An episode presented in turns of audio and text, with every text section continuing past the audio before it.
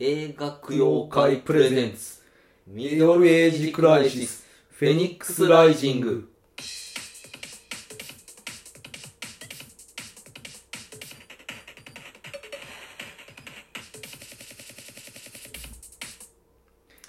というわけで、えーっと、テーマ曲ですかこれなんて言うんですかこれは。ジングルジングルのジをちょっとねアートディレクターとして、はいなんかハウス調の、ね、ちょっと BPM の速い感じの打ち込みを作ってきていただいたと。まあ最近ちょっとガバを聞いてましてねああ、えガバ何それえガガバガバガバガバテコモみたい何ですかそれ。なあのオランダとかでうん。ブルーのあったよ映画のブルーのああ、はい。あれのなんかあれでよう流れてたよあのブルーノのだなんかから番組でなんかチンチンが回って尿道がうんブぐるぐるルーノって喋る、うんあの叫ぶなんかまあそうそうなんなんつうかレイブ感があるあそうそ感うじってそうことそうですよそうねそうそうそうそう曲調としてまあ、全然ガバじゃないんだけ ど、うん、こういうのえななんか作そういりうたいソなと思ってソフトでも入れたんあのガレージバンドって入ってんじゃんあの、あアイはいはいはいはい iPhone はいありますねうん、あれでなんか作れんかなと思ったらなんかまあ、うんそれなりにまあじゃあももっともっと、うん、もうちょっとそうもっと作っていただけますもうちょっとガバもっと早くもっガバとキックをこもっと上がるような感じあの笛のなこうピーピーピーピーピーみたいなうピーピーピーピーピーもう手拍子みたいなのパパパンって入れたりしたいんやけど、うんもうちょっと触ったばっかりなんで、ううんんじゃあその調子でだんだんまあちょっとこう作っていくというかももっとでかく流してもええよ音ちっちゃかっただいぶちっちゃいと思うまあまあまあでもこういうのもまたやっていきますよっていうことだから うんということでんそう完成じゃないし、えーというわけで私が、えースポーツ担当のムーチョですえー私があのベストフレンド担当のマー君ですえー、というわけでね、本当にねいやー今回の映画がなあこれも辛かったな3本、うーん,、まあでもねいやプライムビデオあのやつ取り上げるのもドルマなんで、うんだからこやのらななと毒にも薬にもならへん映画ってなかなかやっぱりねまあこういう映画もいるんやろうけどうんなんていうかまあ見るにはいいけど語るには辛いというそうよねうん、感じがすごくしますよねいやーベストフレンドエクソシズムねあーそういえばその前にアカデミーが発表されましたね3月13日にあそうなん知らん知らんあのーほとんど主要部門はエブリシンエブリマンオールアットワンスでしたねエブエブが取ったと取りましたねうんでなんと我々のイニシェリン島の精霊推し一押しの我々の、まあ、映画供養会アカデミー賞は受賞してるわけなんですけあど、まあそうだね作品賞うんなんと受賞なし全くあんだけあったのに受賞なし箸にも棒にも引っだかかかららだんからこれが結構そのいわゆるエブエブが取ってしまったせいで、うんそういう何も取らへんかったのが多かったと今回はその中でも惨敗してるのがイニシェリン島へえまあ狙ってなんかあるらしいやんそのなんか映画作るのにその賞を狙いの作品とかさ、そうじゃないとか、狙ってたもんな、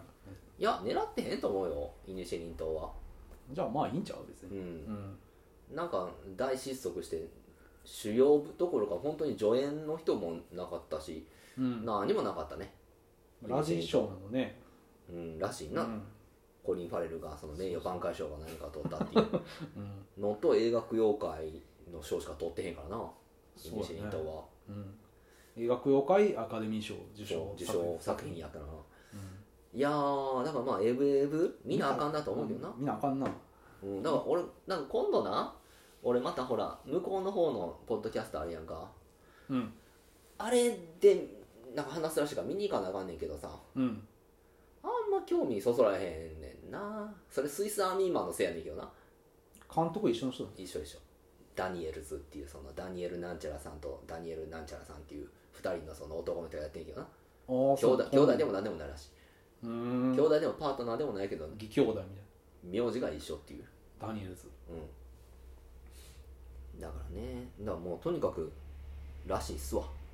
うーんまあまあ面白いんやろやっぱりそれなりに面白いと思うでなんかでも話チラ見したらさうあんらすじっていうか、うんあのジェットリーのザワンみたいな話なんかなと思ったけうんどねいやまああれはほら殺したら強なるみたいな話やったよねそうそうじゃないと思うけどな殺してつ統合していくっていうそう話だそうねそうそうで最後一人になるっていううんでもまああのマルチバースよりもすごいらしいよマルチバース的なだってさ本当のマルチバー本当のマルチバースなんかないんやけど マルチバースっつっても例えば人間じゃない可能性が高いっていうあーあーそのミシェル・ヨーそうそうそう、のだから木とか石とか意思がどうとか言ってたななんか、にもあるなるというまあ確かにそうやなと思うでミシェル・ヨーってなんか昔カンフーの映画よう出てはったんやろもうめちゃめちゃな、うんうん出てましたよ「ポリス・ストーリー3」とかうんあの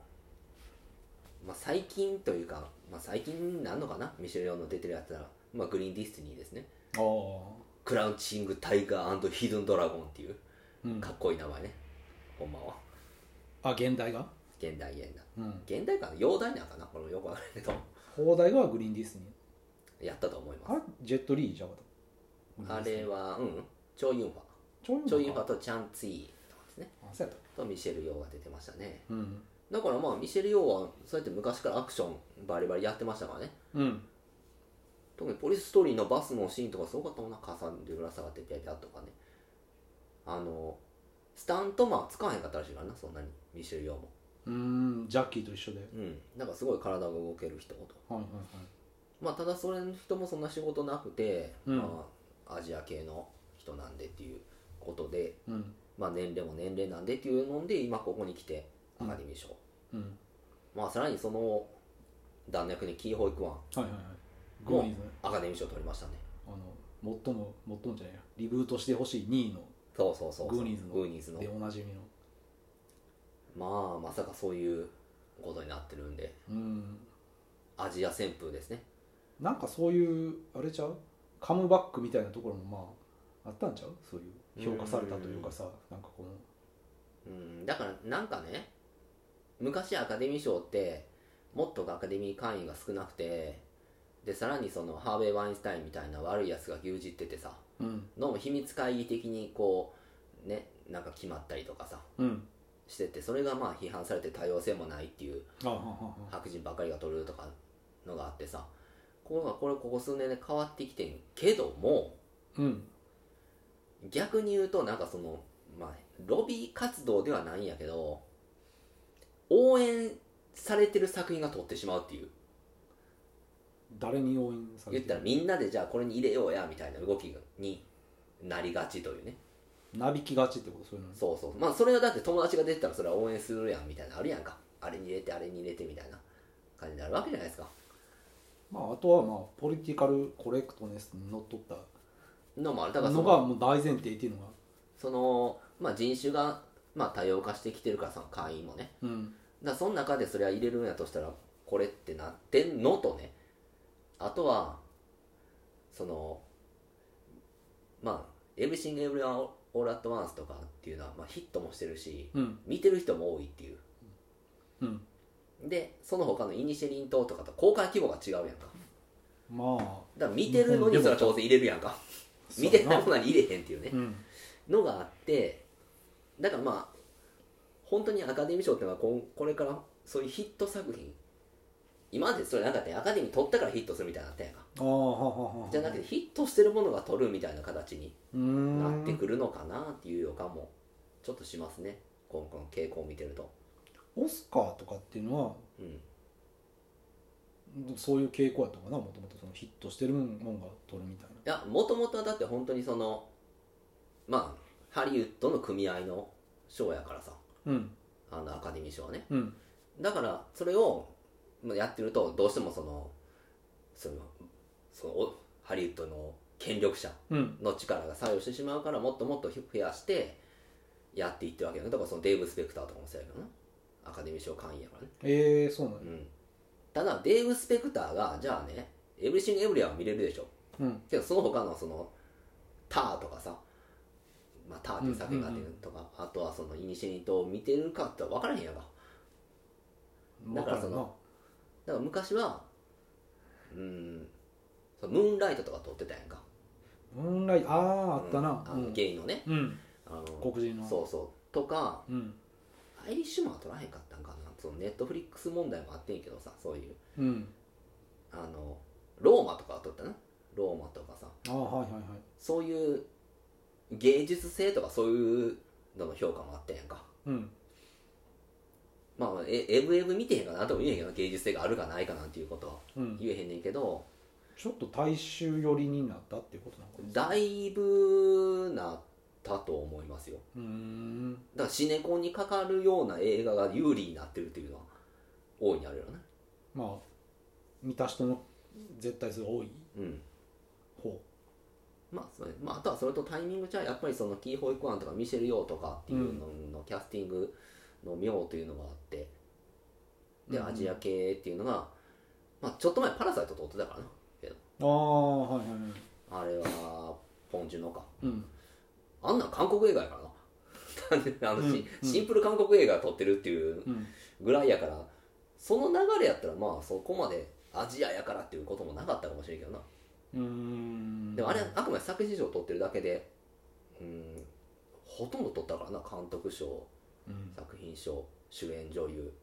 助演男なんか優その辺の賞の選考基準って本当にようわからんからなそのまあ会員が決めるっていうことなんやけどうんまあ会員が決めてるまと、あなあれよなそういうのってそう時代ごとに変わるしなうん、だからまあそうやってアカデミーっていうのが本当にその年一番目立ったうん映画に与えられる賞なんとしたらまあそれはそれでいいんやけどねうん別にでもそういう内省的な作品が取り上げる機会があんまなくなるっていうのはまあカンヌで取り上げたらいいかうんな、うんカンヌとかそういうのでカラーがあると思うし、フランス人に分かってもらったらいいんじゃないとりあえずその辺のうんまあというわけでうんえーあそうそうだから「エブエブ見に行かなあかんな」というのうんとあと私もこれがねあのこのどうでもいい話でするべきやったけどあブルージャイアント見てきましたねあのアニメ映画ああはいはうい、はいん、ジャズの話しちゃう方があれてそうですうん私原作も読んでますんで全部漫画よねあれ漫画ですうんあのまあこれはあの別のポッドキャストで収録するんであんま多く語りませんけどうんめちゃくちゃ評価高いねこのアニメうんもう見た人がみんなすごいすごいって言ってるぐらい大絶賛大絶賛うんしますけど私には何も響かなかったですね漫画好きなのでも漫画めちゃ好きやで、うん全巻げ久漫画とちゃん原と作がこの少ないあのあれです集めてるものの中でうん集めてるものですからねそのうんうんの激中に激高仮面とこれぐらいちゃうちゃんと変わってんの今うんああそれはすごいなうん山口孝之と両肩を並べる漫そ画ってうまあそれぐらい好きなんですけどモーニングやったっけスペリオスペリオスピリッツスピリッツかもしれないですうよ、うんんまあそんな小学関係だと思いますようんまあモーニおング講談社俺はこれ見て隣の人が泣いてんねやんかうん結構そのものすごい混んでんねん映画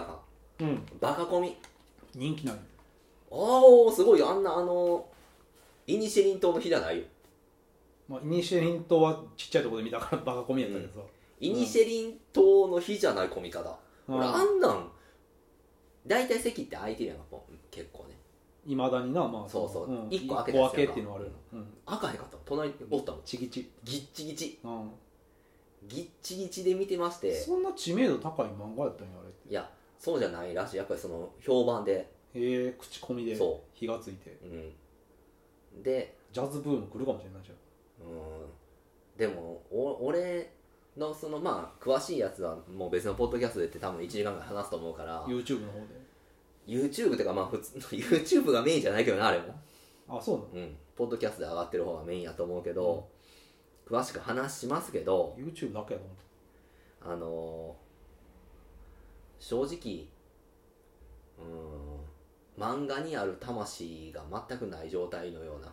うーん大事なところがな大事事なところがない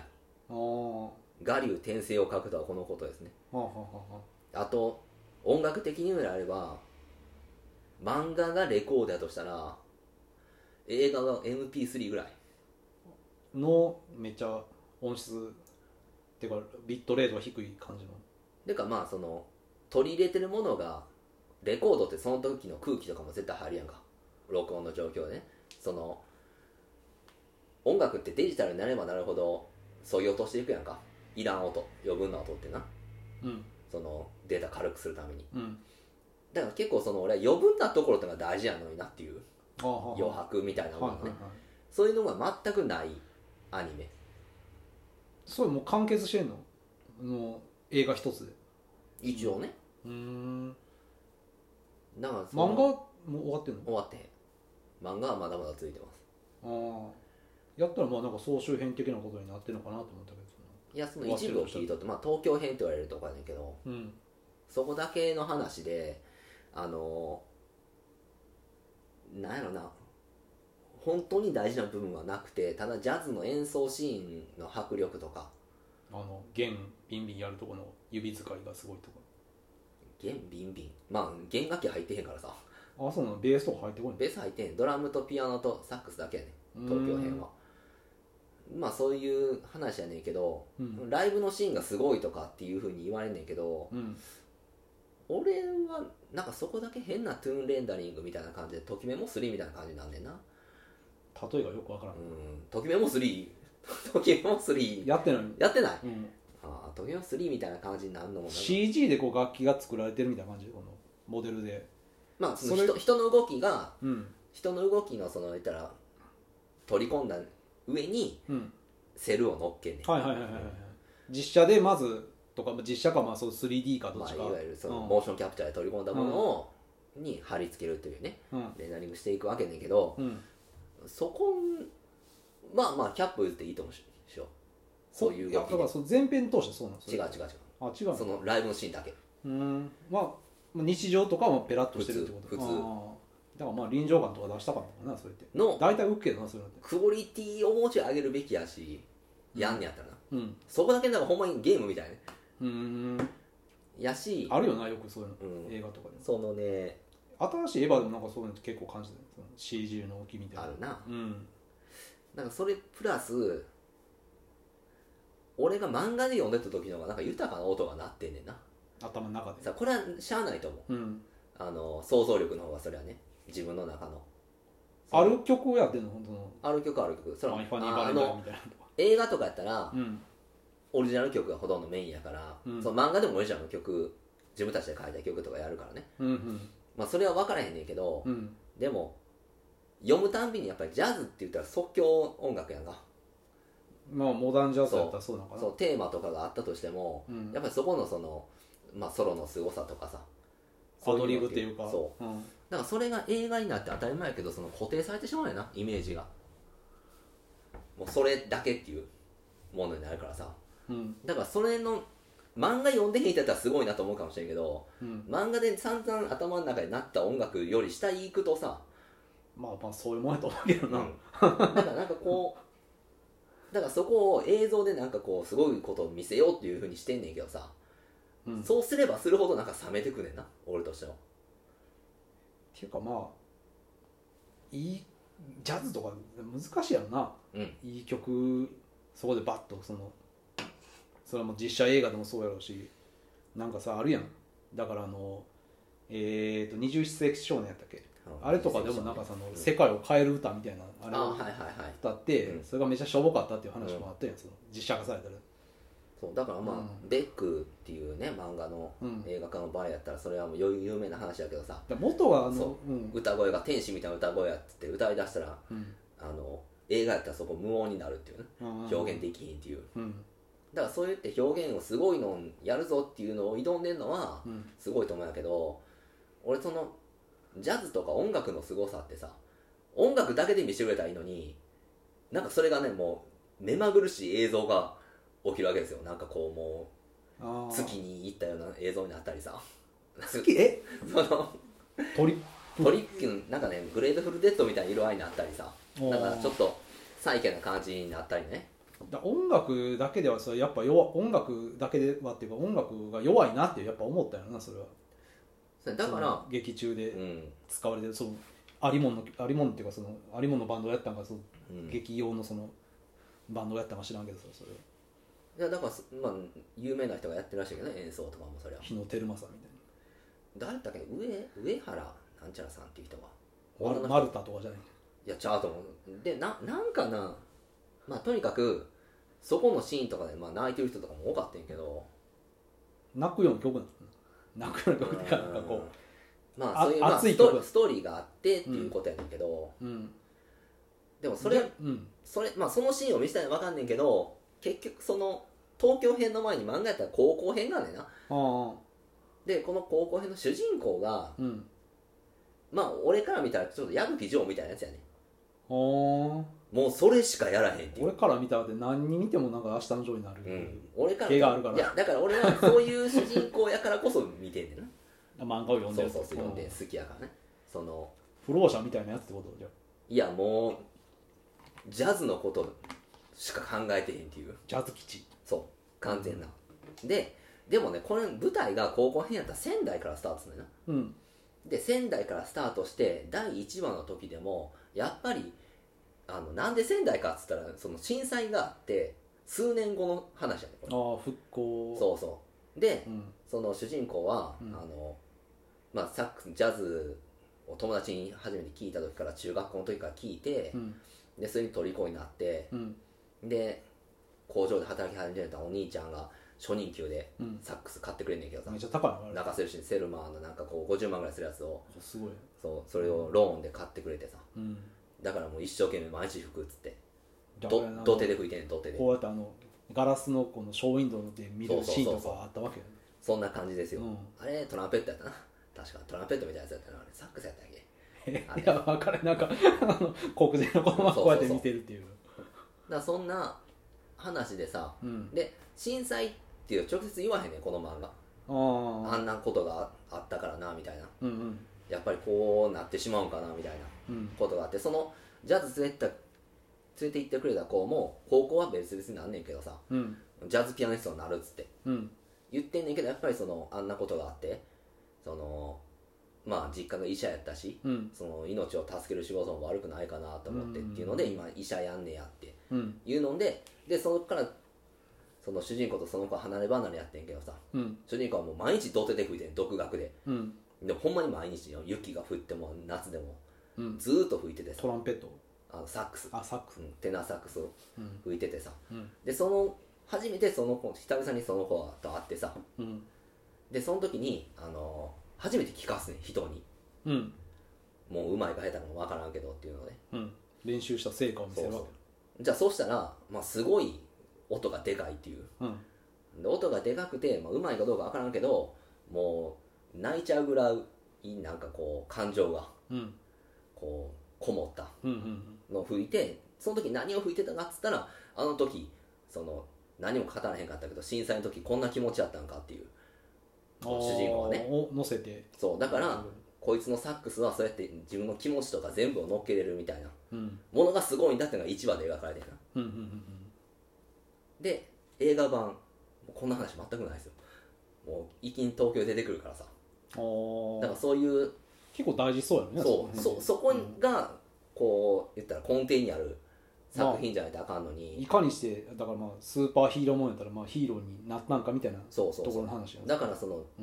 なんでこんなにサックスをめちゃくちゃ毎日吹いて、うんどんな時でも練習するのかとかあとはそういう、まあ、お兄ちゃんの関係とかねあとはそのお母さんも亡くなってねうん何年か前に、だからもうお兄ちゃんにずっと世話されてうん妹もおんのにうん出てきてみたいなうん状態っていうのは全く無の状態で始まるからさその辺のバックグラウンドがまあ描かれへんと描かれへんまあそのモンタージュみたいに出てくるね、うビんビビアってでもそれじゃあ弱いねまあ漫画知らんかったらなそうそううんだからまあどっちかっていうとそれよりもその高校の同級生の、まあ、玉田君っていう子の方が焦点当たってる映画版だよね、うんまあ、玉田君の話もええんやけどうん玉田君も高校の時からね出てる子やったんでで出てるっていうの高校時代のうん主人公はバスケ部やねんけど玉田君はサッカー部やねうんけどまあ悪い悪友みたいな感じでさうんだからこのそう映画版って一切酒飲んだりタバコ吸ったりせえへんねんああそれはなんでかって言ったら未成年やからうんうん漫画なんてもうガンガンやねジャズメンやしってことやしまあ言ったら高校生でもそんなもんさ酒飲んだりすればパーティーとか打ち上げやみたいな感じで男同士やで、うんしたり玉田君なんてタバコ吸ってて主人公の妹に「ああ悪いんだ」って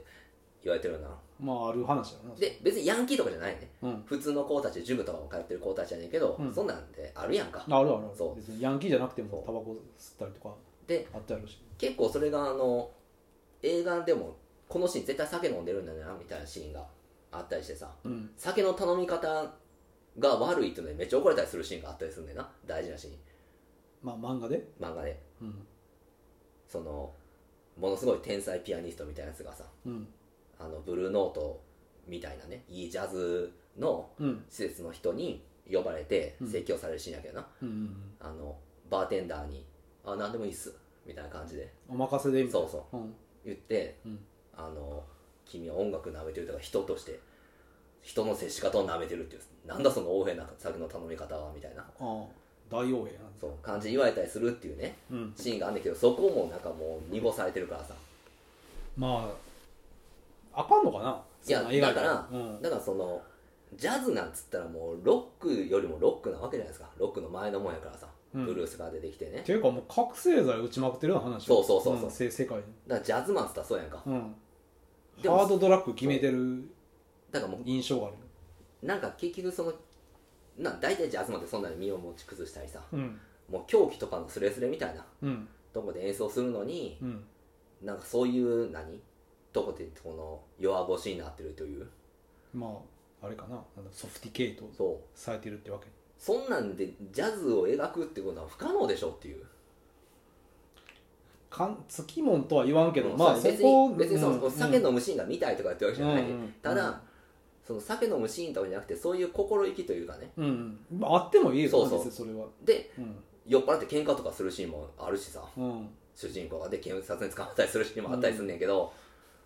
なんかそれをなんそうやね排除するっていうのも変な話そうやねなんかそこをやってそのまあそれは商売的に見たらさ、まあいろんな人に見てね間口を広めたいってのは分かるけど PG なんとかの話、それって音楽とか芸術とかとはかなり反してる考えやからさ、まあそうそうその音楽主体にする映画やったらそこはちゃんとしなあかんやろっていううんだって酒飲んでベロベロになって喧嘩するって大事なシーンだと思うよなうんしかもそれが解散って自分から言い出せへんかってさうん言わしてしまったっていううんグループのメンバーにねうんっていう後悔がもうぐちゃぐちゃになってっていう主人公がっていう、うんっていう大事な人が全くないっていうねうーんだからそれでなんか泣けるとか感動したとかまあどういうところで泣いてんのかなそれはなんか、まあね、うん、まあまあなんか泣きのポイントがあるんでしょうねそれはねさっぱり俺にはでもなんかそんなねあの何でもかんでもそうお行儀よくする必要ってないよない映画とかいでやないし別に行儀よくてもいいんやけど、うんその音楽とかそういうのを扱ってるなうんとうん結局うん音楽だけ描いてもそれやったら別に CD 聴いときゃいいやんっていうまあまあ感じになるなうんじゃなくてっていうまあなんかあれちゃうその何やったっけフラガールじゃなくてなんかこうブラバンのなんか映画とかもあったよねあー昔な、うんあのーありましたねうんあの一連のあの流れがありましたうね、んウォーターボーイズからそなんうかそうそうこってういう感じでやっぱり売り出したかったっていうのがあるんじゃないうんそういうパッケージにしたかったっていうかまあ多分ラライブシーンを見せたかったと思うけどなまあでもなんか原作にあったものをまあへつらんでいいよなうん、だから、ましてましてやその話に関わるようなうんだって俺、ポイントやったら明日のジョーとかでさ、うんやっぱジョーと断平が酒飲んでるシーンとかええと思うし、うんあの、まあ、まあ、アジョニー未成年だかそらうあアニメやったら、菅清が、とジョーが、あの、村上輝明やったっけあの、ホセ・メンドーサと唯一ボクシングやったっていうれ人のとこおでんに、屋の人なんだそう、村上輝なんちゃらやったけど、 行った時に、うんあの、菅清が、あ、俺冷やでって。うんでジョーも「あ俺もあんたと一緒なんでいいよ」ってうん言って飲んでる時の菅清の嬉しそうな顔ようん一緒の飲んでるって、うんうんうんもう大ファンやからな菅清は、だからそういうのとかやっぱおっちゃんと酒組み交わせる情とかさっうんていうのはやっぱ深みが出るもん、うんだと思うようん、うんだからそれ別にそれは反社会的なものみたいとか言ってるわけじゃなくてっうんていうことですようんだからそれがロックだと言ってるわけじゃなくてうんうんうん あのうんだからそそういうところをね、うん、削る必要は全くないと思うよなうんだまっあてそれもなんか感情表現やもんなそれってうんそれはだってその、ものを使ってうん、うんというようなうんことがありましたんでうんまああんまりおすすめできないうんブルーいやもういやだからこれ見て原作読んでくれたらいいんちゃうって思うけどああ入門編とそうしてそうやったら絶対あ原作の方がいいやんっていうふうにうんうんうん思う人の方が想像力のある人やったらうんでもこれ一回聴いてしまったらそれが音楽に固定されてしまったらなんかもったいないなって気もするねまあその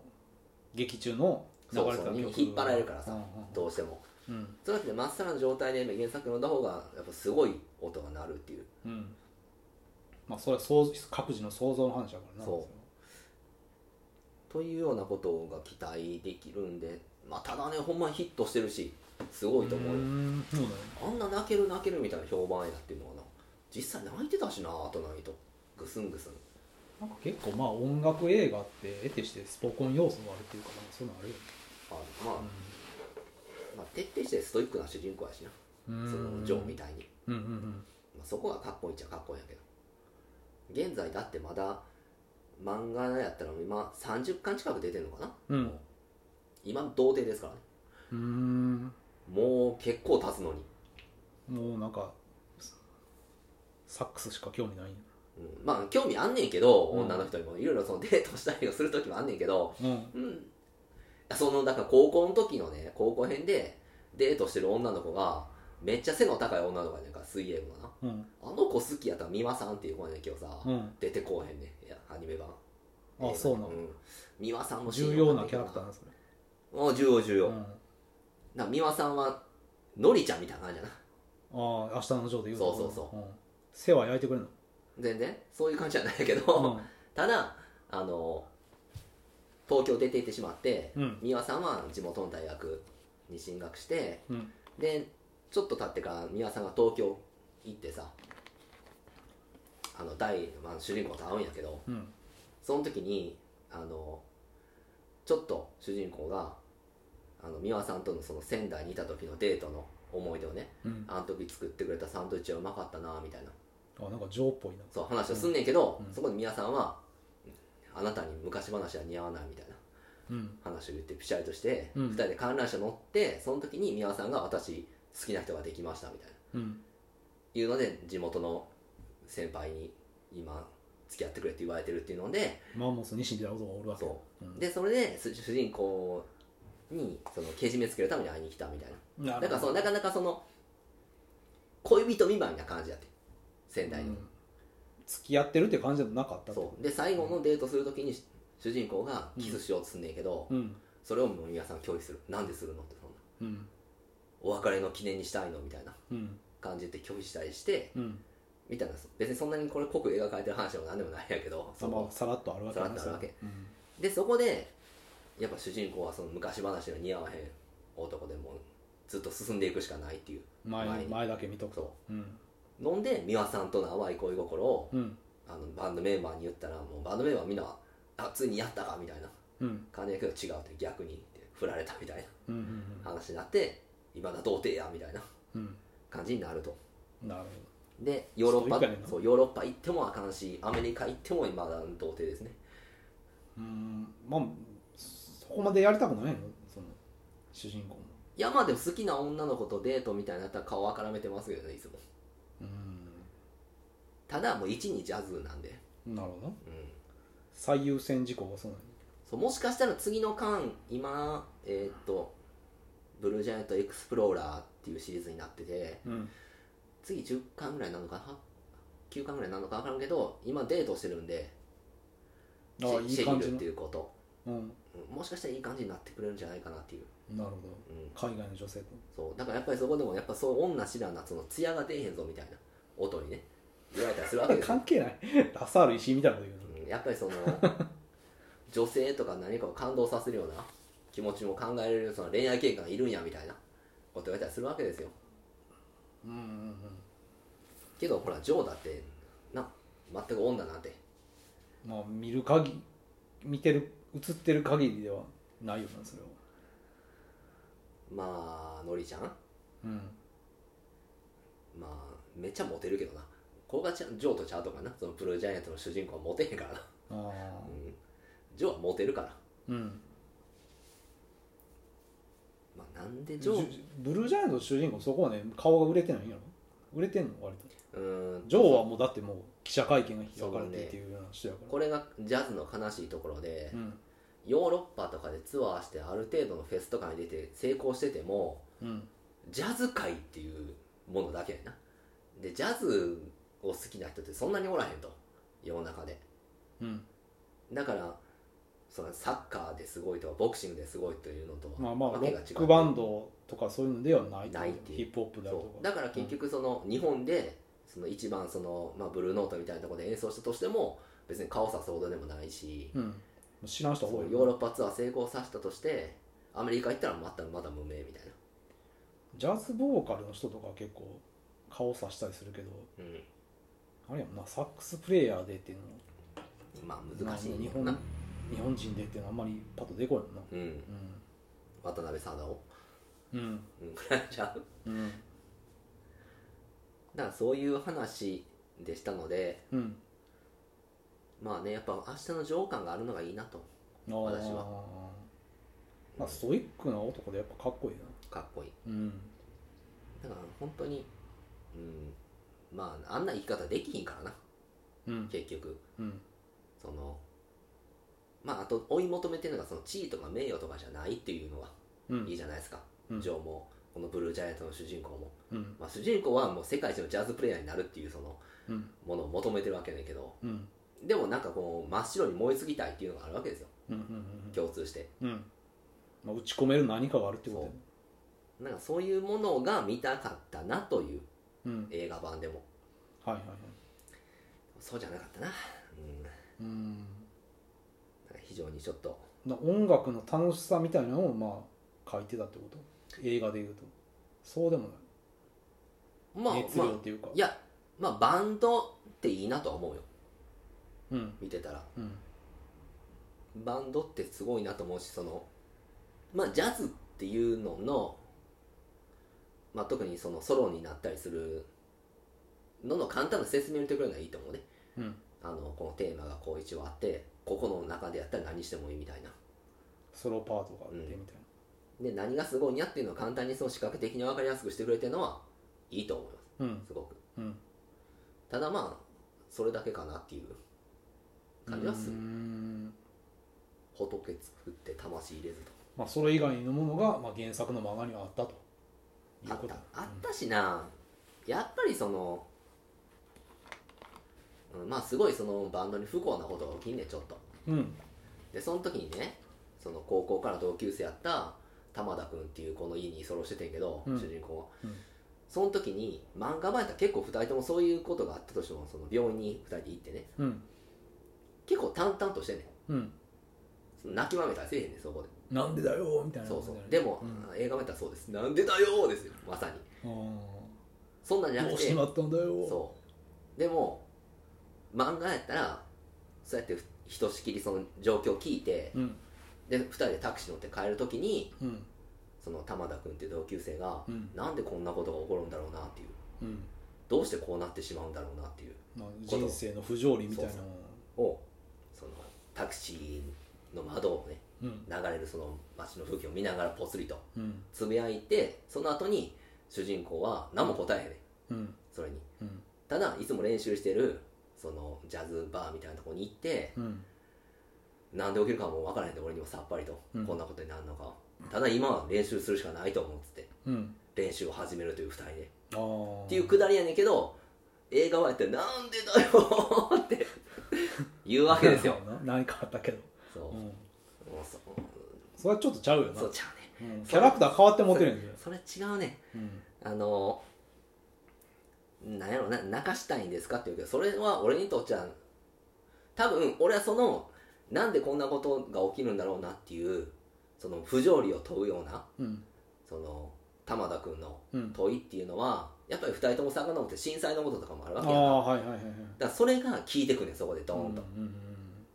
でなんで起きるかわからへんけど立ち止まったらあかんっていううんうんことを言うとこに感動するわけですようんうんでもねそれがないんですよねうんアニメ版ってうんこのシーンだけでも俺はもうマイナス500点は言ってるけどなまあ、監督のあれなのかなその思考というか、うんそれなんかな方だから向性というかうんだからよりドラマチックにより劇的にっていうのが分かりやすくしたかったよな、そうん、うでもそれはうんなんやろな噛み砕いてあの漫画のテンポじゃないなっていう、なるほど、うん、感じがすごいするうし、ん、そういうシーンにグッと来てる人間からするとちょっとなーっていうちょっと歌謡曲になっちゃってるジャズうんやしうんだからそういう2人のバックボーンをを深掘りしてんかったからああいうシーンがまあグッと来へんの分かるけどなそう言ったところでさ、うん2人でポツリポツリとうんうんじゃあ描くべきでしょっていう俺はこうかなりの見せ場やと思うかな東京のその東京編といわれるうんのんでもそこをこそいでライブシーン長くしてさこの映像すごいでしょって言われても、けどそのすごないやろそのすごいショーっていうシーンうん、俺はあんまセンスあるとは思わへんけどなうんそのうんいや多分生、まあよくよく動くなぐらいのそう話多分生の演奏見てる方がすごいと思うね当たり前やけどそのうミュん、ージシャンの、うん、なんかその臨場感があるわけでもなんかいやこれがねうんこれ多分映画館の問題だと思うんやけどよりそのライブシーンを大きい音で聞かしたいっていううんことがあったと思うんやけどうん全部音でかいねやんかだからキンキンすんねん人の喋ってる声がああそれぐらいでかかったな映画館の音バランスが取れてないってこうんだからその主人公の声は結構ボソボソつぶやくからいいんやけどさとうんその他のなんか叫ぶ人の声とかがもうキンキンすんねんなうーんなんかそこがねちょっと残念でしたねなるほどねうんだから本当にいい漫画なんですよブルージャイアントって他なんか書いてんのその人ガクっていうあの知らん山岳救助の、あなんかなんか知ってるうんうん読結んだことない構人死にまくるやつやけど死死体を背負って降りてきたりみたいなけどうんするような話あいつもストイックな主人公だしねうんうんうんなんか何考えたか分からへん、まあ、そういう漫画とかを書いてましたねうんうんうんうんまあなんか名前は聞いてたそのジャズの漫画があって、うんブルージャイアントっていううん、のは、うんな読んだことなかったけどうん、うん、ね本当にううん、そういう無駄な要素としてそぎ落としてる部分こそが音楽とか人生とかに大切なんじゃないかなっていうふうに、まあまあ映画化するにあたってまあ往々にしてあるけどなそれは、うん、だからこうギュッとね、うんまあ、ここを見せたいなって分かるよ、原作の方が面白いやんっていうのもうんあるっちゃあるし、まあ、うん特にその長編になってくると難しいからな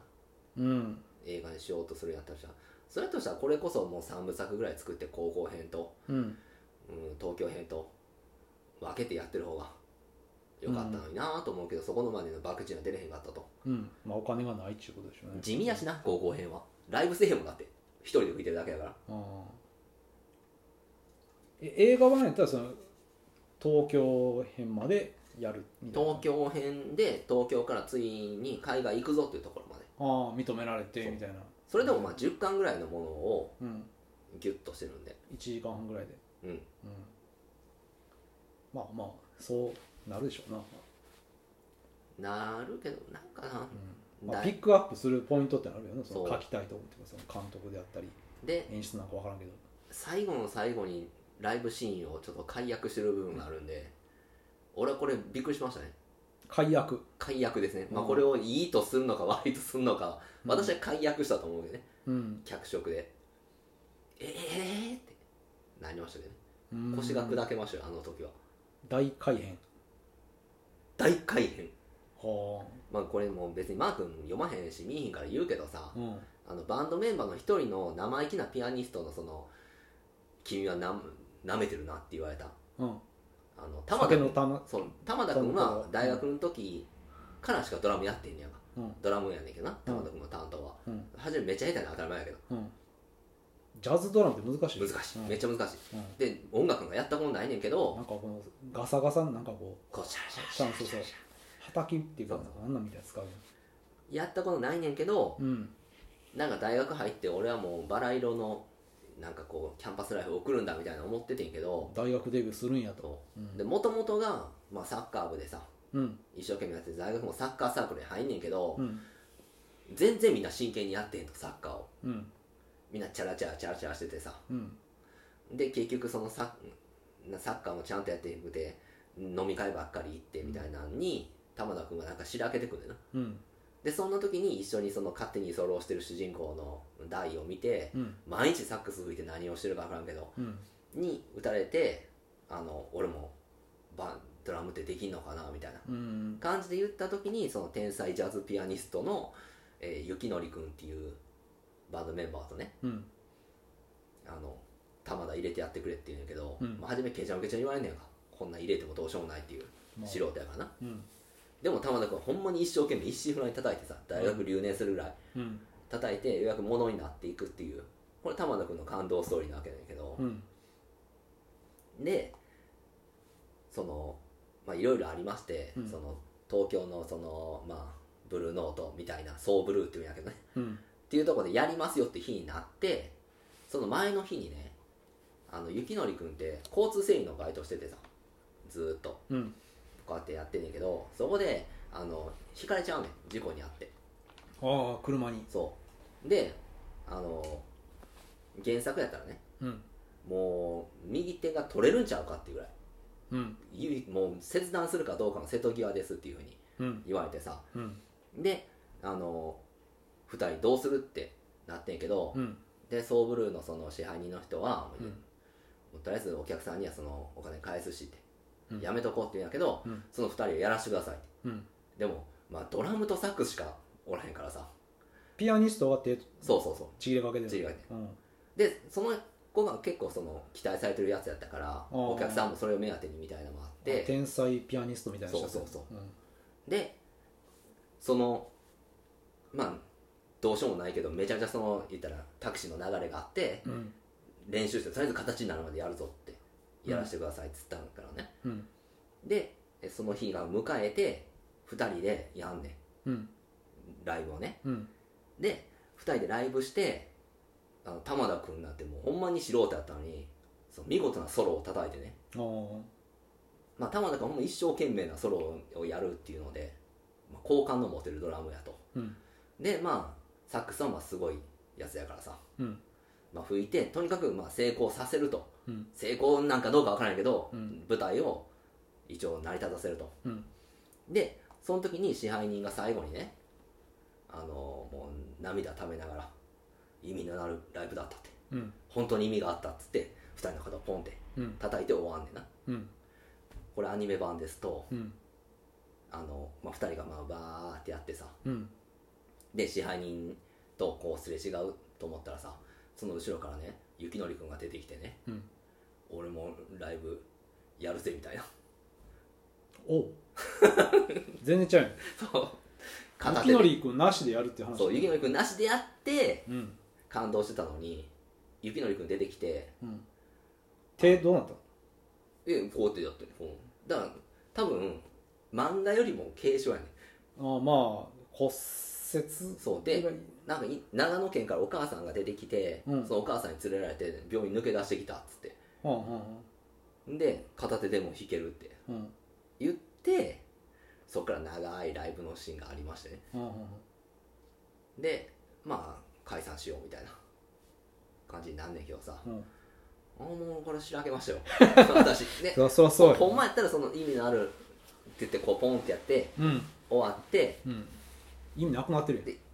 でもう主人公「はい」って答えるだけだからそこやんうんでその後にあの雪典くんの病室に行ってうんあの2人ライブやってきたぞってうんいう話をしててもうボロボロですよ雪典くんうんであの腕なんとか切らんで済んだみたいなああ皮一枚でそうつながってた話にみたいなってなでそこで雪乃君は解散しようってうんってね大は、うんまあ主人公止まってたらあかんからってお前進む人間やってうんいうので玉田はねあのまあ仕方ないけどっていうふうな話をしてあの解散になんねんけど、うんほんまはそれは主人公が言わなあかんかったことやったとうん自分が進まなあかんって一番分かってたからうんうん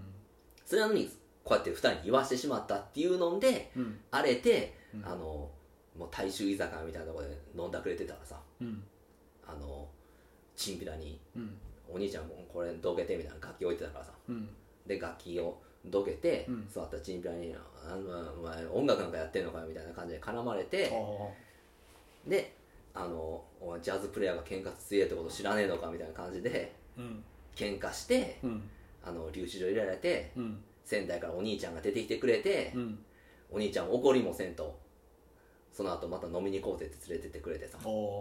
でそこであも懐の深い兄貴や主人公はベロベロに酔っ払って、うんお兄ちゃんがおぶられながら帰ってうんその時に俺はもう世界一のプレイヤーになるからってお兄ちゃんがポルシェ買ってあげるからみたいなうん感じっていうシーンで終わんねんな、ああ差しまったくないです映画版全然違う話全然違います、うんいやーちょっと原作の人ね漫画家の人言わへんのかなこうちゃうやんって言わへんのかなその怒ってもいいぐらいやろそのそまのあだから改変まあでそれがまあサプライズやったんかな原作サプライズで話変わってるんだっていやだからそのうんかまあどこで感動するかってのは人それぞれのポイントやと思うからうんその言い悪いはないけグッとど、くるところっていうのうん、ただいいないっていうのがいいのにうん見ないから意味のあるライブやったってそう話そだうなそだっのていううんソーブルーの店長もそう言ったやろだからその成長できたってことだよ二人がそうそううんだから、まあ、本当に制するのかっていう舞台やったからさ、うん逆境に打ち勝ったって話だよなしかも2人ともまだ10代やったしね、ああそうなんやうん、19とかでやってるからうんでアニメ版みんな泣くねんもう聞いてる人全員泣いてんね、あえみんなんうん、ええ中の人中とか劇中の劇うん、観客がね、うんあの劇中の人がうもんう、泣きすぎもう冷めるてあんな泣いたらもうほんまに泣いてんねん嫌やなみんな泣いてんねんもえー演奏したら泣いてるう泣いてる泣いてるよっぽどいいってことなのなそれだからあのその主人公のや泣ってくるような音楽じゃないやんジャズってさで主人公のやってる音楽って特にそのスムーズなジャズじゃないからさうんじゃなくてめっちゃ強いジャズやってんねやんかもうなんやったらそういうの聞き慣れたお客さんやったらもう耳が痛い帰るみたいな感じで言われたりするようなアバンギャルドのやつうまあ言ったらもうど真ん中のジャズみたいな感じやなーんだからそれをやってるからさうんだからそんな泣くてっていう泣くのみんな泣くねんこれもう泣きすぎ泣いたりするもんかねその劇中でどんだけ泣くねんっていうから泣くからな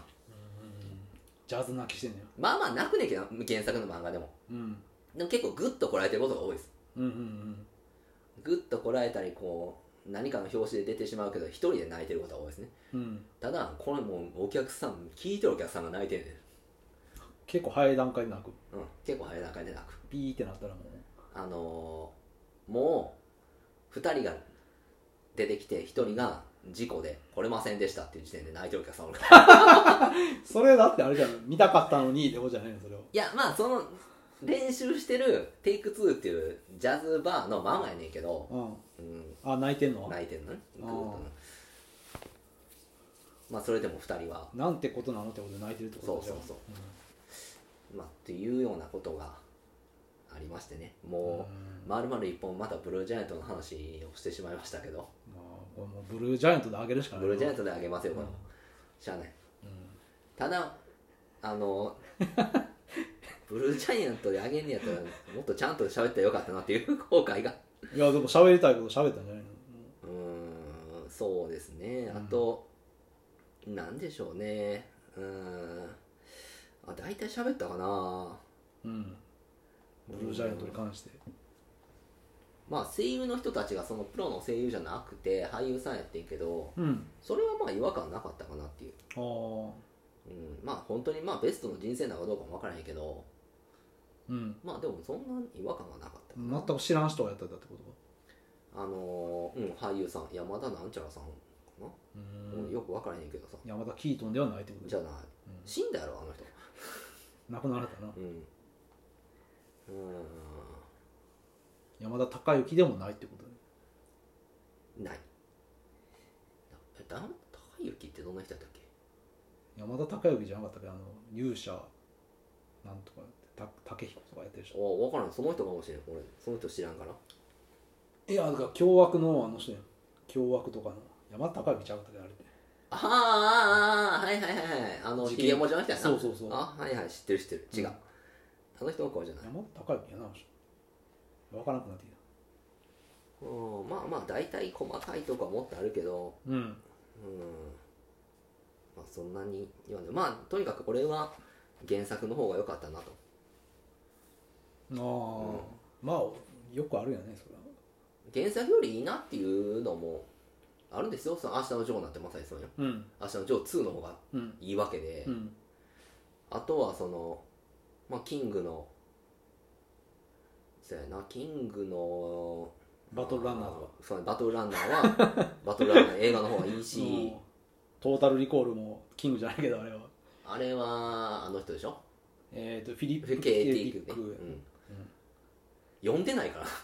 原作原作読んでないからなんとも言えあ呼ん呼んだよ一応呼んだけどなんかうん全然あんな話じゃなかった、なんかその、ん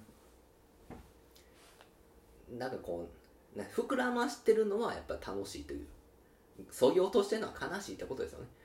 原作からああーはいはいはいはい、はいうん方向性とかもあそうるそけうどそうなその、うん、全然関係ない話になってるやんっていうのもまあ面白い時あるけど、うん、だからどうせやんねやったらちゃうとこいじってくれてもええんやけどなそのもっとメンバー増やすとかさバンドのあーやったら全然いいんやけど国変えるとかなそうもううん肝心なそういうテーマが揺らぐようなことをするのはどうかなっていううん創業としてねうん問題あるんじゃないかなと思いますよこのやり方にはうんうんただ本当にブルージャイアントっていうこの言ったらそこまで知名度高くない漫画のまあアニメ映画やんかランキング入りとかしてないやいろやな多分、まあだと思うしだしそもそも今やったらこのテレ漫画がテレビでアニメして、うんそれがまあそこそこヒットしてるから映画化みたいなあ、るよな感じやんか流れ的まあ、に、大体ジャンプやけどなその、でもそうじゃなくて、まあ、単発としてボンって出してきてるっていうのは、まあ、勇気のあることやしなまあ、やりたいっていう気持ちはあったんでしょうね、それは監督にあったんかどこにあったんか知らないけどそれはあったりし多分その劇場でこのジャズの音みたいなっうんていう意図としてはすごくわかるし、うん、いいなと思うけどねうん